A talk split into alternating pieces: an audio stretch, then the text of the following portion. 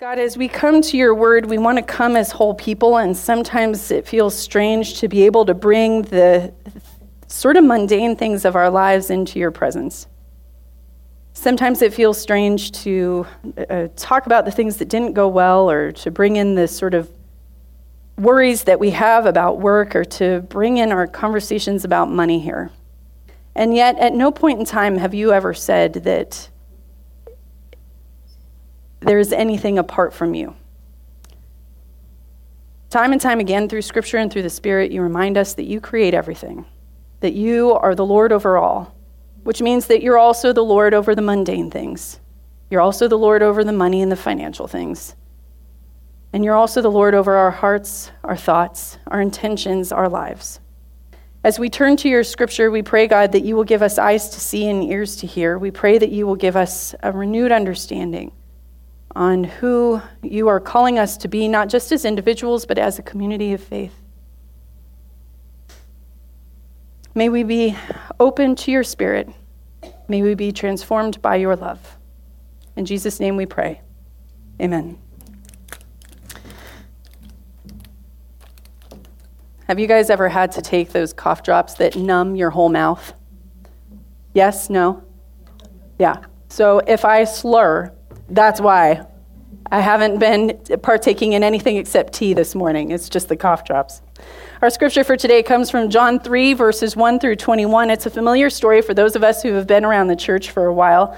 It's the story of a man named Nicodemus who comes to visit Jesus at night. It says, Now there was a Pharisee, a man named Nicodemus, who was a member of the Jewish ruling council. He came to Jesus at night and said, Rabbi, we know that you are a teacher who has come from God, for no one could perform the signs you are doing if God were not with him. Jesus replied, Very truly I tell you, no one can see the kingdom of God without being born again. How can anyone be born when they are old? Nicodemus asked. Surely they cannot enter a second time into their mother's womb to be born. Jesus answered, Very truly I tell you, no one can enter the kingdom of God without being born of water and the Spirit. Flesh gives birth to flesh, but the Spirit gives birth to spirit.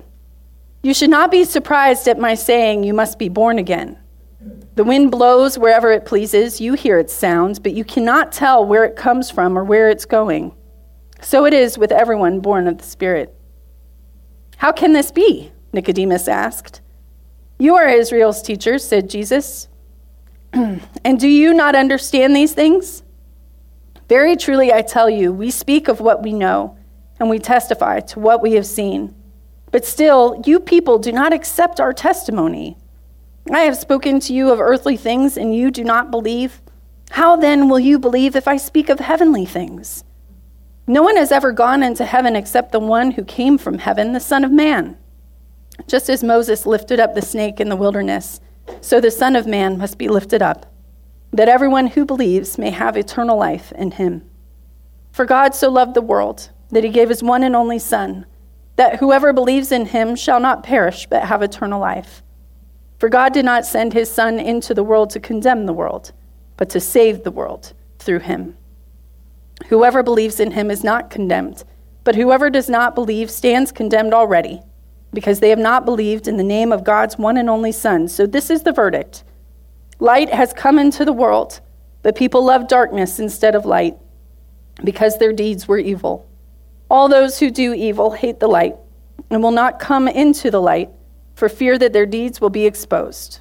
But those who live by the truth come into the light so that it may be seen plainly that what they have done has been done in the sight of God. How many of you ever heard a part of that passage before? Our passage today, from Scripture for today contains what is arguably the most famous Scripture passage of all time, plus a little extra. The part that says, For God so loved the world that God gave God's only Son so that everyone who believes may have eternal life, because God did not come into the world to condemn, but to save, because everyone who believes is not condemned. We have seen this verse printed in gold flake on commemorative plates. We have seen this verse scrawled on the arms and the backs and the legs in black and white tattoos. We see it on television screen at sports events. We see it in the bulletins of our church. John 3:16, as far as verses go, is legend. Sorry. What we don't often recall about this is that Jesus is saying this really freeing statement that God is here to free you and me from all of the things that bind us and not to smother us in guilt. Jesus says this in response to a man who had it all. Nicodemus was a teacher of the law, he was a Pharisee. What we know for sure is that, oh, for the love of Pete. Let me just suck on this for a minute. Uh, coughs are so annoying, aren't they? And they're annoying not just to the person coughing, but they're also annoying to everyone who has to listen to it. There's agreement over here. All right, let's try this again without the coughing. Nicodemus was a man of influence. We know that he's a man of influence not primarily from his title. Pharisees are not necessarily people who were influential back in the day. They were important, but not necessarily well resourced. We know mostly that he has influence not from his title and not from references that are being given to, by his friends. We know that he's a man of influence because we know that Nicodemus had something to lose. And we know that he had something to lose because Nicodemus shows up at night to ask his questions of Jesus. He doesn't ask them in the broad light of day when all the other Pharisees and legal experts were regularly trying to trip Jesus up and to catch him. He, he doesn't talk to Jesus over one of the many meals that Jesus liked to share with people of all different sorts at all different times. Instead, Nicodemus seeks out Jesus in what is the ancient equivalent to the dark web. the scripture tells the story about Nicodemus in this way on purpose to invoke this particular feeling in us, to promote this particular stereotype that what happens in the dark is not fit for the light, that we only do in the dark what we don't want anyone else to know about. oh. All right, another interlude. Hang on.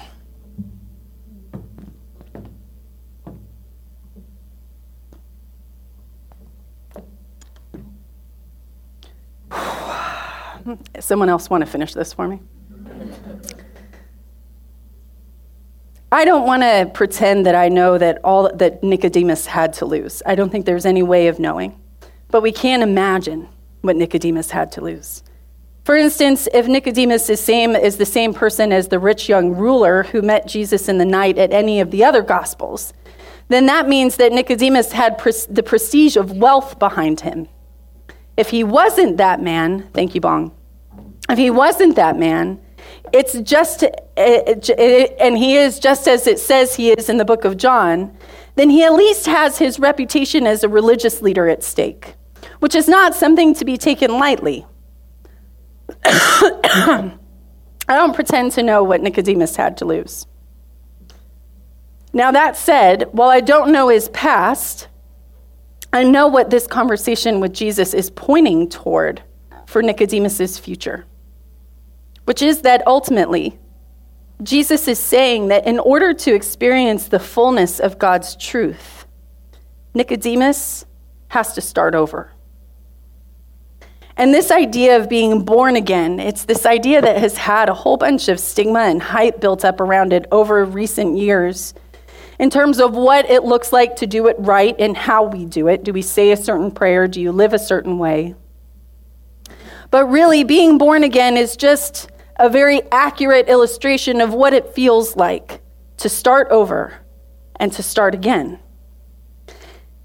And so, to the people in the world who are feeling like their current circumstances are sort of cruddy and they could really use a fresh start, this idea of being born again, of starting over again, is really freeing. Maybe that's why Jesus had so many people of ill repute who would follow him so fully. But to those of us who have done our best to create the life that we have always dreamed of, starting over again sounds like a nightmare. After all, if everything in my life has been building towards something, if I have done these activities so that I could go to this school, so that I could make these contacts, so that I could land this job, so that I could move to this place, which then put me in touch with this new opportunity and in a relationship with this person, and we have these children and we raise them to do the right activities so that they could go to this school and, and, and. If everything in my life has been arranged to build towards something. Why in the world would I want to stop that? Why would starting over be a good thing if that were me? And yet, that's exactly what's happening here in this Bible verse with Jesus and Nicodemus. He says the good news is only found in you starting over, and not just starting over the bad things, but starting over the good ones too. And friends, I know we are really reluctant to do this. I know that we are reluctant to do this because I have been there multiple times, and maybe you have too. The most significant start over that I've done in my life was when I became a mom. Here I was, I've, I had this master's degree, a master's in divinity. I mean, if that's going to make you feel important, right? A master's in divinity from the Princeton Seminary, which we were again feeling so important about.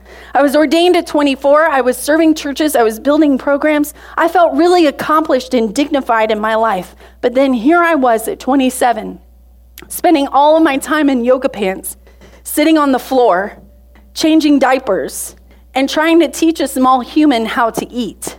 Which, if you have never had to teach someone how to eat, let me tell you, it's a very humbling experience, and you do not come out of it clean. Andy and I started over again when we moved from Santa Barbara to El Paso. And then I returned to full time church ministry after four years of consulting. And then just a year and a week ago, we moved here to be with all of you. And it's one thing to move when you are in need of new scenery, when you are tired and desperate for a new perspective, but it is another thing entirely to start over when everything is going well and you have no earthly reason to promote change. Let me tell you, starting over when things are rough makes you feel like you have a second lease on life. Starting over when things are good just makes you feel like a fool. So then, why does Jesus ask us to do this? To be born again, to start over, both when things aren't going so well as when we couldn't imagine things, as well as when we couldn't imagine things going any better. I don't think that Jesus is asking us to do this because Jesus doesn't want us to be happy, right? Like the second that we build something that we're proud of, Jesus is like the kid who comes in and kicks the sandcastle over. I don't think that's Jesus. I don't think that Jesus doesn't want us to be happy or enjoy our lives or doesn't want us to build something that gives us satisfaction or something to be proud of. I think the reason why Jesus asks us to start again is simple, even though it's not easy. Jesus asks us to be born again into our lives to start over because experiencing the world as God intended it to be really is more extraordinary than anything and everything that we can build for ourselves. And Jesus is saying here to Nicodemus that experiencing life as God intended it to be lived is available to us now. Jesus is saying that we don't have to wait until later. In verses 10 through 12, he says, I speak only of what I know by experience. I give witness to what I have seen with my own eyes. There's nothing secondhand here, there's no hearsay. I am telling you as plain as I can about being born again, about the joy that is to be had. Which is to say that we don't have to wait until we die to feel free from the things that we are ashamed of. We don't have to wait until we die to forgive ourselves for the things that seem too big for us to be forgiven for. We don't have to wait until we die to know joy and hope each and every day when things are great and all going wonderfully, but also when things are just going to pot. The only reason why Jesus would ask Nicodemus, and the only reason why Jesus would ask us to start over when things are going good, is because what he has for us is even better than what we can build in our best lives. Um, I think that sometimes we don't branch out and stretch ourselves. We don't try something new or something different or just something that might be a little bit risky. Not even big risky, just a little bit. Because we are so happy with what we have now. Sometimes I think that we are convinced that things will not get better than this. And so we protect it. We have a word for this the comfort zone, right? We refuse to risk when we are in the comfort zone.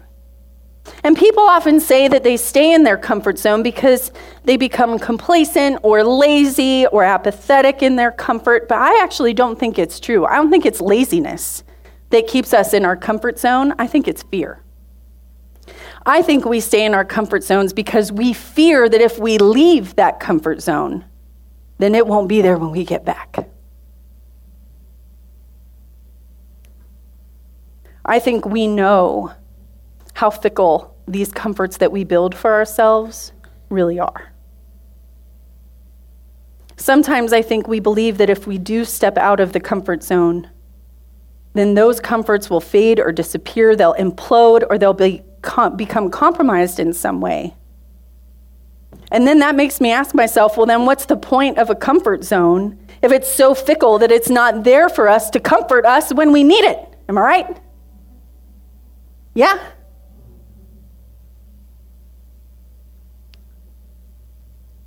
Those of us with comfort zones should be the people who can afford to be more risky, who can afford to be more bold and more adventurous, because at least we have something to retreat back to. But rarely is this the case. Friends, it's really scary to start over again when things are comfortable and when things are good.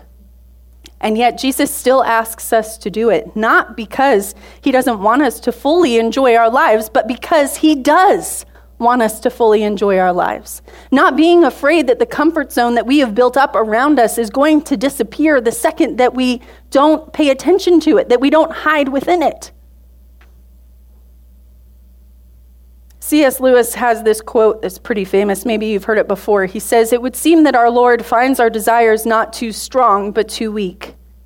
We are half hearted creatures, fooling about with drink and sex and ambition when infinite joy is offered to us. Like an ignorant child who wants to go on making mud pies in a slum because he cannot imagine what is being meant by the offer of a holiday at the sea. Friends, we are called to start again.